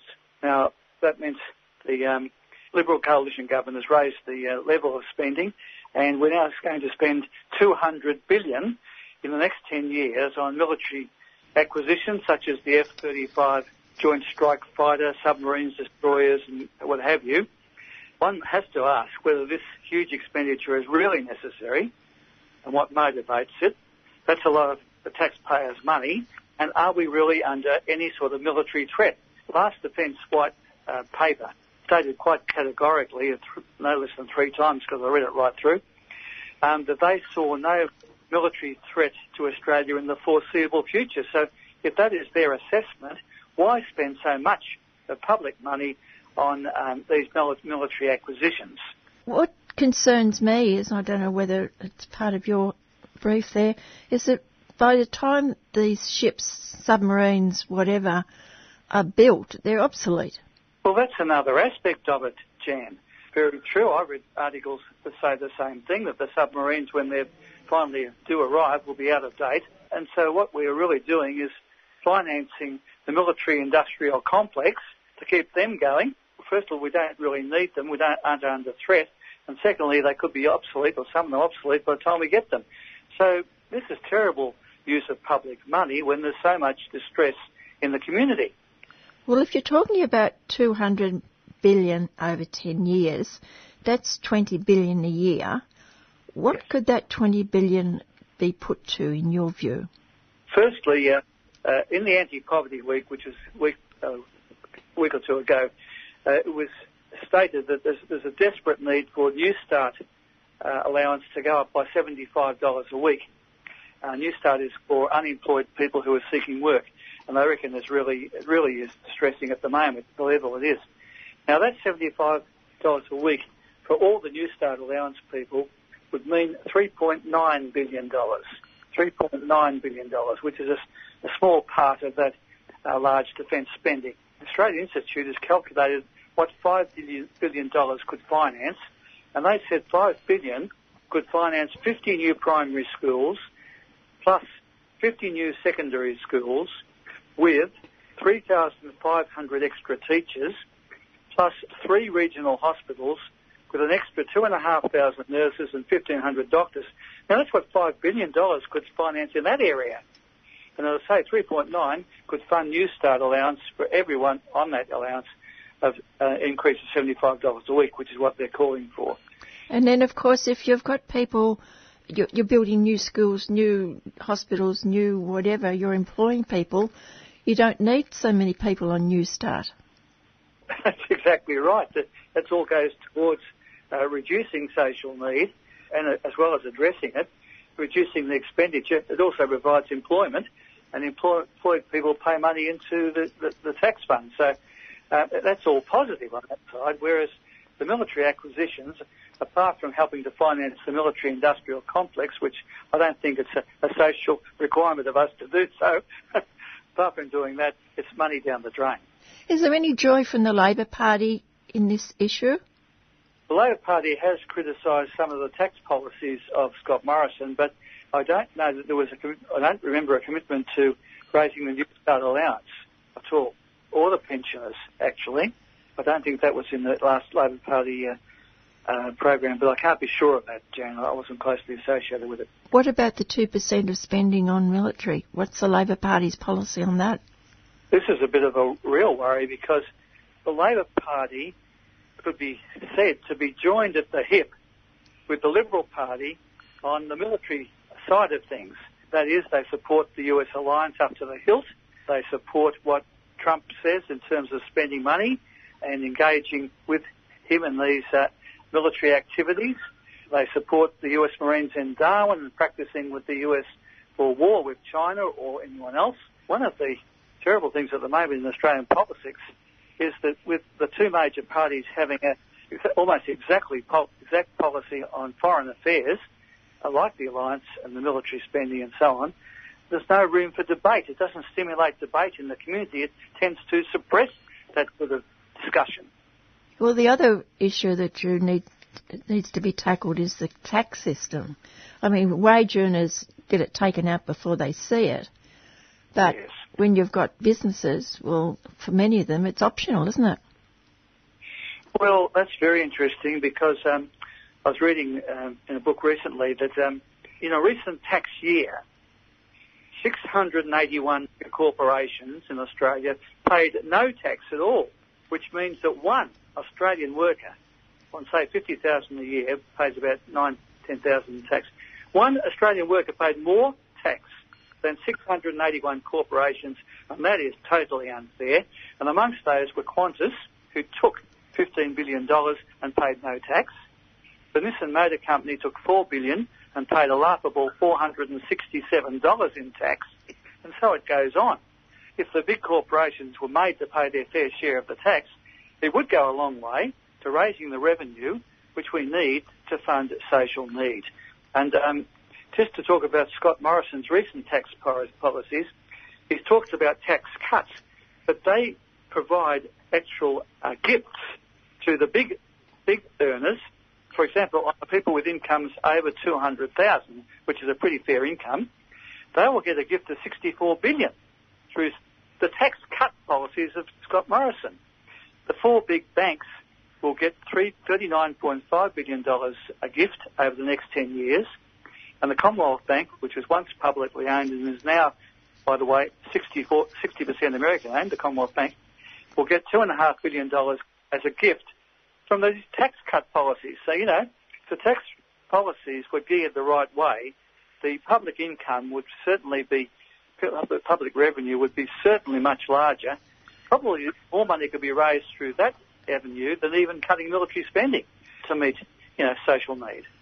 Just wondering what happens in New Zealand, what their policies are part of the ANZUS treaty. Do they have to give 2% of their the GDP to the government as well for military? I will say that New Zealand does seem to have more progressive policies than Australia. All right. Well, what's to be done? That's what we're after, isn't it? I mean, the government has to find public funds to meet the social need. We're going to do something, they're going to do something about it. And uh, so priori- priorities have to be changed. And two of the major areas, I think, is the military spending and tax. The military spending level cannot be justified in view of Australia's current or foreseeable strategic needs. So we have to stand up to the US on this and not go raising the, the amount of military spending up to this arbitrary level that they've set at 2%, and of course keep out of their wars and look after ourselves. So that relationship with the US also impacts right down the line on our ability to meet social need. And as I just said before about the tax policies, they definitely need to be restructured to make the rich pay, to put it bluntly, to pay their taxes, um, because at the moment it's the workers who are carrying the country on their shoulders.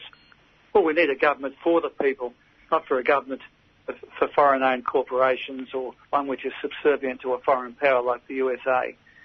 But it's a huge effort, Jan, to, to make this change when you've got, in the, in the military area, you've got uh, the Labor Party having similar policies. It's, it means grassroots, huge grassroots effort to, to push them into a different position and make them realise they've got to change their line. When the climate change protests have been huge, they're going to have to be huge, even bigger to, to get any effect. But we need those sorts of movements to make the, the, the, stand, the, the major parties um, stand up and listen, I think. How is IPAN organising to try and bring these issues to the public? Well, that's a, a very timely question. We're in the process at the moment of next year organising a public inquiry into the uh, costs and consequences of the US alliance on the Australian community.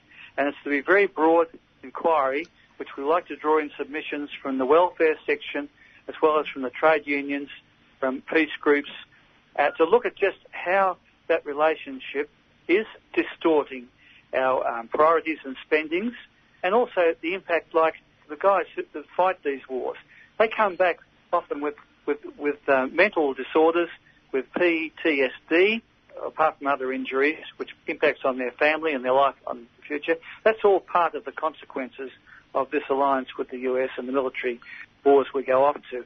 So we're hoping to to draw public attention through a public inquiry with some eminent people involved in writing the final reports to draw attention to the impact of that alliance on our social well-being. It's just increasing and increasing the inequalities in our society, isn't it? Well, it is. Uh, if the government doesn't have the people's best interest, but is a slave or subservient to foreign power, like the US, it distorts their thinking all the time. It's not only the the alliance, it's the, the, the major corporations, the big the big fellas in town, which have a big lobbying influence on the government, a large percentage of those are American owned now too. In fact, I think in Clinton Fernandes's book recently, he pointed out that of the 20 largest companies on the stock exchange, and they represent half the total capitalisation of the stock exchange, of the top 20, three quarters are foreign American owned. Three of them were 25% owned. So that American lobby also, which um, has an influence, a big influence, I think, on government policies. That means tax policies too, and that means uh, public revenue. It's a big battle, isn't it? It's got to be got to be faced.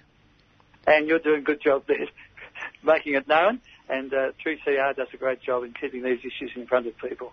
Thank you, Jan. Thank you, Bevan. And that's Bevan Ramsden. And some people might know that Bevan was one of the people who helped set up 3CR back in the 1970s now with IPAN, Independent Peaceful Australia Network in Newcastle. And it's 5.34 and this is Melbourne's community radio station 3CR. It's been well named Palvember and even starts in October. It's to celebrate Palestinian culture, activism and determination to spread the word for the rights of Palestinian people. A number of groups are hosting various events, including Australian Palestine Advocacy Network, APAN, Australians for Palestine, Beit Jala Palestine Association, Casey Friends for Palestine, and the Palestine Community Association of Victoria. And there's something happening just about every day in November. With me in the studio is Jessica Morrison, the Executive Officer of APAN, a position she's occupied for over eight years now. Jessica, the Global Gardens of Peace fundraiser for Lockhart River Artists has already occurred, but the next event is the Palestinian Film Festival here at the Nova Cinema from the 31st of October to the 5th of November. That's been going for quite a few years now, hasn't it? Been going for 10 years now. It is uh, really exciting to have an opportunity to profile such amazing Palestinian films and such diverse films. One of the films, It Must Be Heaven, that is showing, I saw at the Melbourne International Film Festival, and it is quirky and beautiful and really creative cinematography. And then there's kind of much more concrete storytelling work based in the West Bank, and often there's animations, and so there's all sorts of different things. And this year, with most of the screenings, there's a full feature film and a short film, so you get to see a couple of different things at each of the screenings. So that's on at Cinema Nova, starting this Thursday, the 31st. And how many films altogether? There are a lot. There are 17 films in total being shown. I'm not sure if they're all being shown in Melbourne because it's a national film festival. That's right. It's going all around the country, in uh, Tasmania even this year, which is really exciting. So, yeah. And it's over six days, so there's plenty of films to choose from. There's plenty of times of day that people can go. Absolutely, absolutely, yes. And then on the evening of the 5th of November, there's a really exciting event um, where Indigenous films and Palestinian films are going to be shown together, short films, a number of them, and then there's going to be conversation between Palestinian and Indi- Indigenous activists talking about the role of film in solidarity movements.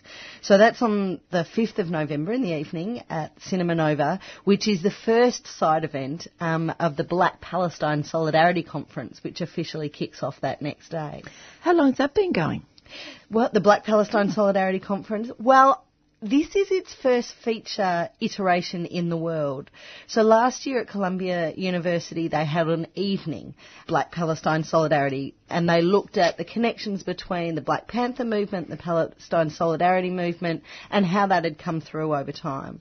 And certainly in the US, the Black Lives Matter and the Palestinian Solidarity movements have been quite connected, and they're much better at what we're now calling intersectionality, and we used to call kind of solidarity.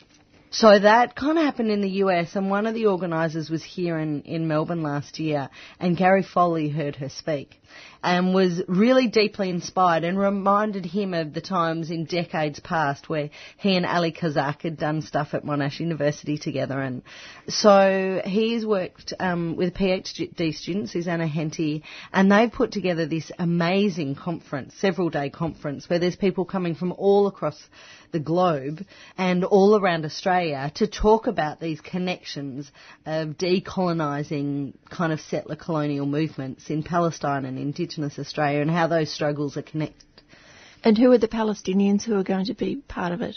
Well, one of the keynote speakers, um, and she's giving a, a public lecture on the Thursday night, um, so everybody's welcome to come. So the conference runs Wednesday through Friday during the day, um, but Wednesday night there's a public lecture and Thursday night there's a public lecture, and then on the weekend there's a couple of side events too. So we've made sure that with these amazing international guests, there's a few opportunities to to listen to them. So a couple of the Palestinians, um, there's Rabab Abdul Hadi, who's a feminist activist originally from Nablus um, in the north of the West Bank, and she is now based in the US, um, but she writes particularly about Palestinian struggle and the, its connections with, with feminist struggles as well. So she's one of the people coming. Um, and then uh, Nadia Ben Youssef is also coming, who's a human rights lawyer and advocate. Um, she's also based in the US, and she's worked with Adalah, which is an amazing legal rights organisation based in Israel, but, but led by Palestinians, predominantly thinking about Palestinian rights within Israel. That's a real coup, isn't it, to get it to Melbourne? It is really exciting, and you know, kudos to Gary Foley for all the work to kind of have the vision go big and large. I mean, yeah, so the, there's a hope that that will go to Palestine next year as well, and that that will be a kind of movement that uh, continues. And how do people get to be there? You can register as for the black, if you look at Google Black Palestine Solidarity Conference. Most of the details are on a Facebook page.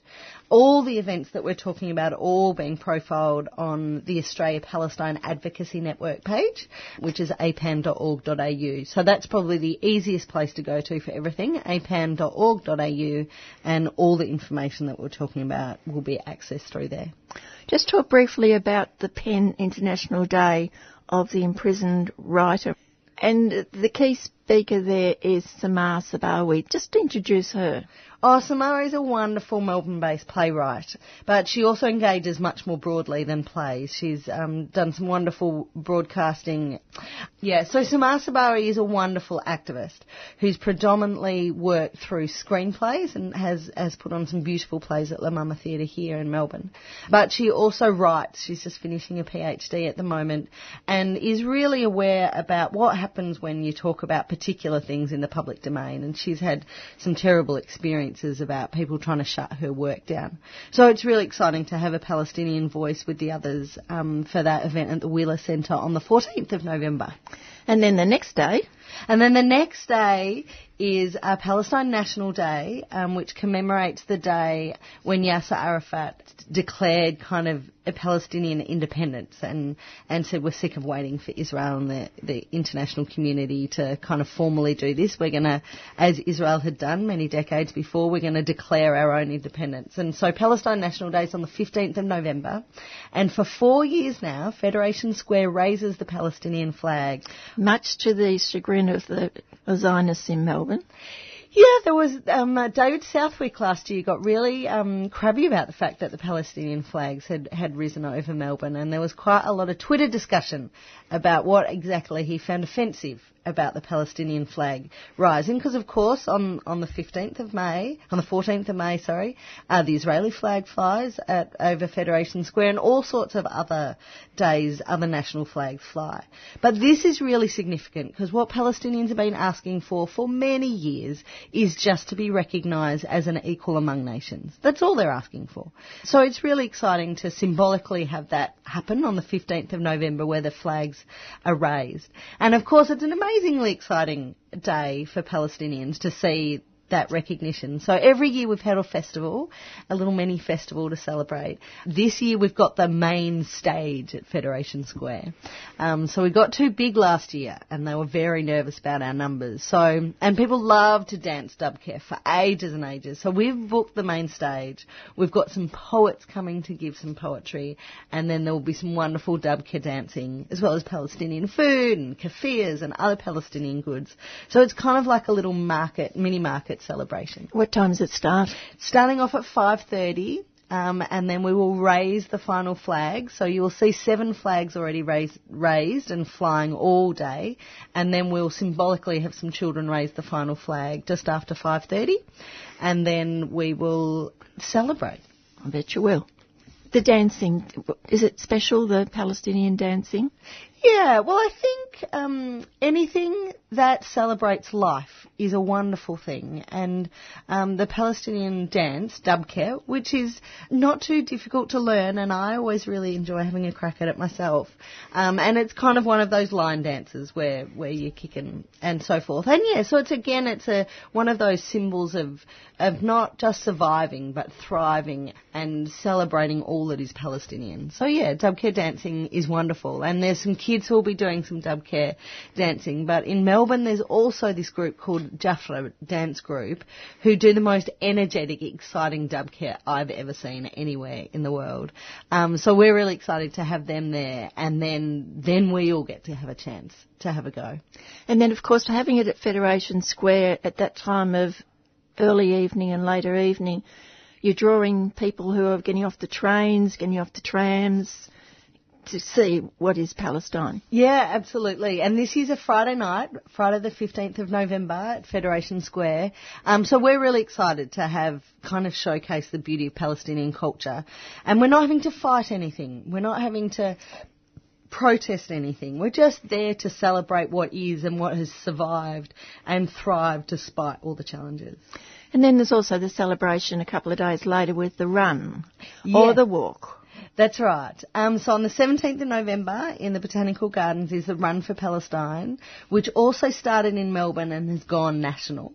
And so there's all sorts of runs for Palestine happening all over Australia on that day. Um, so yes, you can run, and there are some people who do take it quite seriously, or you can have a stroll around the Botanical Gardens as well. So, you know, there's people from kind of time trialing themselves uh, all the way through to people having a natter while they push prams along. And of course, there are a lot of other people there, so you're identified by wonderful T-shirts. Yeah, so there's wonderful T-shirts that have got "Run for Palestinian Human Rights" on them, um, and so it's fantastic to just stand in the botanical gardens. I actually haven't run myself yet, but to watch all the people running and walking emblazoned with these T-shirts, "Run for Palestine." So it's a really amazing, just again taking Palestine into everyday Melbourne, um, which is really exciting. It also raises money, so it's a wonderful fundraiser to send some money back to Palestine. And to top it all off, you're going to Victorian Parliament House. That's right. That's right. A dinner. Now, That's how right. do you get into Victorian Parliament House? Well, anybody's welcome to book. Um, you can be sponsored by parliamentarians or members of the public able to book. There's Yes. a night dedicated to Palestine in the dining room. That's right. In Queen's Hall in Victorian Parliament House, Palestine is also in the halls of power. And that's, I think, what's so exciting about November. There's an opportunity to, to jump into Federation Square and have a, a casual dance. You can sit in Cinema Nova and watch a film. You can have a run or a walk for Palestine.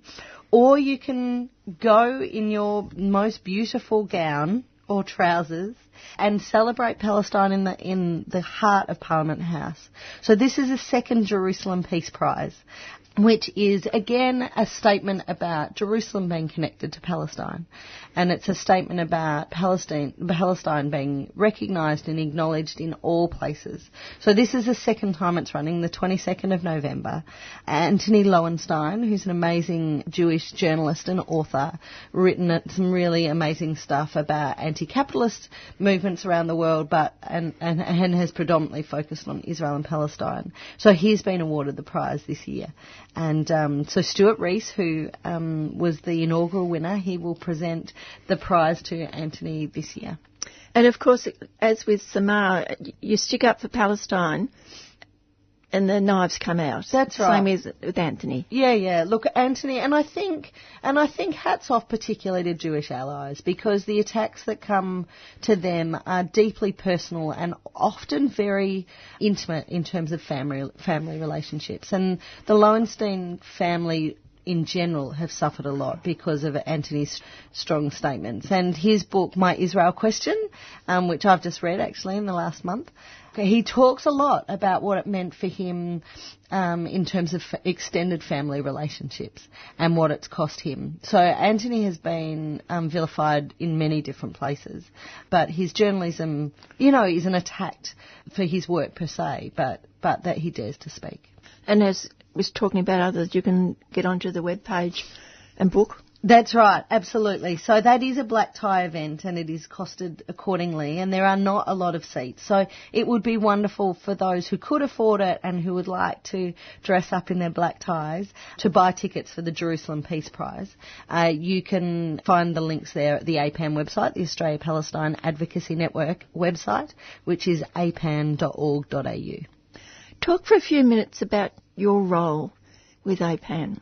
I am the executive officer of APAN um, and have been for over eight years now. So I do count myself as one of the luckiest people in Australia because I'm paid to advocate for something that I'm passionate about. Um, so APAN is a coalition of Palestinians and non-Palestinians. I'm an, a non-Palestinian, so my role is to be in solidarity with the struggle. So we try and do all sorts of things. We clearly support all the amazing grassroots work that's happening all over Australia. And we've been really excited that in the last year or so there's been two new groups established. Tasmanian Friends of Palestine and the Territorians for Palestine who are up in the Northern Territory. So it's really exciting to support all the grassroots work and to amplify the work of things like the Palestinian Film Festival or the Jerusalem Peace Prize or the Run for Palestine to help get the word out about those things. So one of our foundational pieces of work is, is that. The second thing that we do is try and engage with the media because that's harder for grassroots to do. And there's a whole lot of proactive work in terms of the media that we need to do to make sure that they have an understanding about what's going on and not just a feeble notion that they have to report on both sides. So, I mean, earlier this year we had um, a delegation that went to the press gallery in Parliament House in Canberra, and we have led a study tour of journalists to Palestine. So it's thinking proactively about how we can engage with the media, how we can build relationships, and and lots of those things happen behind the scenes. Um, so journalists might ring us and ask us what we think um, which may or may not get on the on the media, but we're hoping that that influences the story. And I think it would be fair to say that we've seen a shift in a number of media outlets to be more balanced. Not all of them, and we've been really disappointed that the Murdoch press, big surprise to nobody, has been terrible in terms of only printing one side of the story. So that's the second thing we try and do, and, and look at ways to get the story out, not only through the ma- mainstream media and the corporate media, but also other ways of engaging the media and social media. And we're really enjoying getting creative on social media at the moment and finding different ways to that we can share the story. And a bit like Indymedia was some years ago, it's the way that we can all, and the way 3CR is now, the way that we can be the media. How do you get on with the pollies?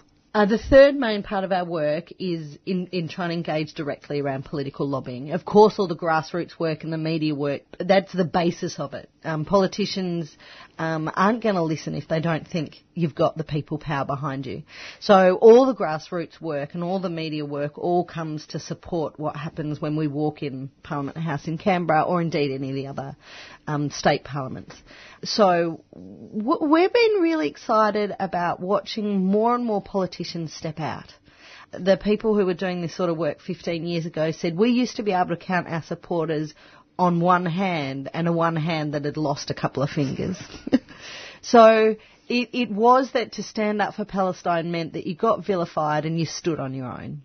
Whereas we um, had a joint letter from parliamentarians uh, late last year, and a 100 parliamentarians in state and federal parliaments signed it. It is not unusual to see 20 parliamentarians in a room supporting Palestine. And that's been really exciting to be part of. And it's not just us. There's been more and more parliamentarians who have their own convictions about it, and certainly we've supported them to speak up. But th- yeah, so that's been exciting. And watching the Labor Party have a seismic cultural shift internally, where it was four years ago now at the national conference before the one that's just the gone, where people said to us, something profound happened at this conference because pro-Israel crew just assumed they had won the day in Labor, whereas now we have a real debate. And at the last national conference, I would say we not only had the real debate, but we won that debate. That the right thing to do is equally recognise Palestine and Israel in a way that hasn't happened before. And previously in the Labor Party and still currently in the Liberal Party, you hear them talk about the rights of Israelis and the aspirations of Palestinians. Whereas that's, that's stopped in the Labor Party now. The Labor Party are talking about the rights of two parties, as they should be. Um, so there's still work to do in the ALP, of course, but I think we have now got the, the numbers, as they say. And so we're going to keep working so that the Labor Party, when it is back in power, will do what it says it will do and stand up for Palestine. And of course, there's been some wonderful support from the Greens and the crossbenchers. So yeah, there was um, some great speeches in the last parliamentary sitting period, as there is almost always now. And so we're excited that that we've reached that level in a sense, and it's safer for politicians to step up for Palestine. Yeah, and it hasn't always been. No, it certainly hasn't been, and and it's not still universally so. I mean, Melissa Park put her hand up for a seat in the in the last federal election, and um, she was mercilessly um, attacked by the Murdoch press predominantly, and she decided to withdraw. And so it's not universally safe. So there was Melissa who had to withdraw from the, the contest because of it. But what happened after Melissa stepped down is they had a crack at Josh Wilson, who's also in WA, and then they had a crack at all the other Labor politicians who'd been to Palestine with us, Susan Templeman in, in New South Wales and others, but nothing else kept going. So this kind of, they'd hoped that this would be a snowball effect and that all the other pollies who'd stood up for Palestine would get knocked down, but they didn't. I think that uh, there's, as I say, there's a cascading work that when when you have a strong grassroots movement that are loud and proud and are out on the streets in all the events that are going on in Melbourne in November, then politicians feel that they've got more political space to work, and those who are less inclined to to step up uh, feel obliged to. So yeah, so it's it's really important for all the work um, including the work directly to Parliament House, that people are able to support all these wonderful Palestinian cultural events throughout November. On a personal level, Jessica, when were you introduced to Palestine? Interesting. I mean, my personal story is I was first introduced to Palestine as a religious place rather than as a political place. And my grandmother led tours to the Holy Land. We think possibly even during the first Intifada. but the politics stepped her by. And and being somebody I got really involved in, interested and passionate about non-violence and anti-militarist work, I thought, well, I've got to I've got to check out Palestine. So I I went certainly with an eye on the politics. Was horrified, and as a someone with a strong Christian religious convictions, as well as someone from Australia, I realised that two bodies that s- seek to speak for me, the Christian religious authorities and the Australian authorities, both speak predominantly for Israel. And so I thought, actually, I've got a skin in the game here as a white person who's benefiting in so many different ways from colonisation. I'm also benefiting from the colonisation of Palestine. And the one of the really painful things I think for people of, of religious faith to realise is Jerusalem seen as this special holy city where Christians from all around the world make pilgrimages, and so do Muslims and Jewish people. But there's Christian Palestinians who live 10 kilometres away from Jerusalem and they can't get in. So I visited a man I'd met many years before, an old Palestinian gentleman who lives in Bethlehem, and he loves living in Bethlehem because of the religious stories and his connection to, to the faith through the land. But then I'd get in a car and I drove to Jerusalem and he couldn't come with me. So I think those sort of contradictions really hit home. And, uh, you know, as a Christian, Jesus lived under Roman occupation. And so all the stories of Jesus' life are about how to live and resist under occupation. So they have a particular resonance and they come alive in a new way where you stand on the same streets that he was standing on he was talking about how to resist an occupation 2,000 years ago, and you start to think, well, how does that faith story and that advice given those years ago, how might that be relevant to this occupation? So in a sense, it's certainly, it, it, there is no doubt that this is a political conflict, not a religious conflict. But it's a political conflict that has religious language attached to it. So for me personally, that was, that's been really powerful. Thanks, Jessica. No worries. And that was Jessica Morrison, who's the Executive Officer of APAN, Australian Palestine Advocacy Network. Plenty of things to go to, see, listen to. During November, get onto their webpage, APAN, and you'll find out all about it. Starts with the film festival on Thursday. Check it out. That's all from me for today. I will be back next Tuesday.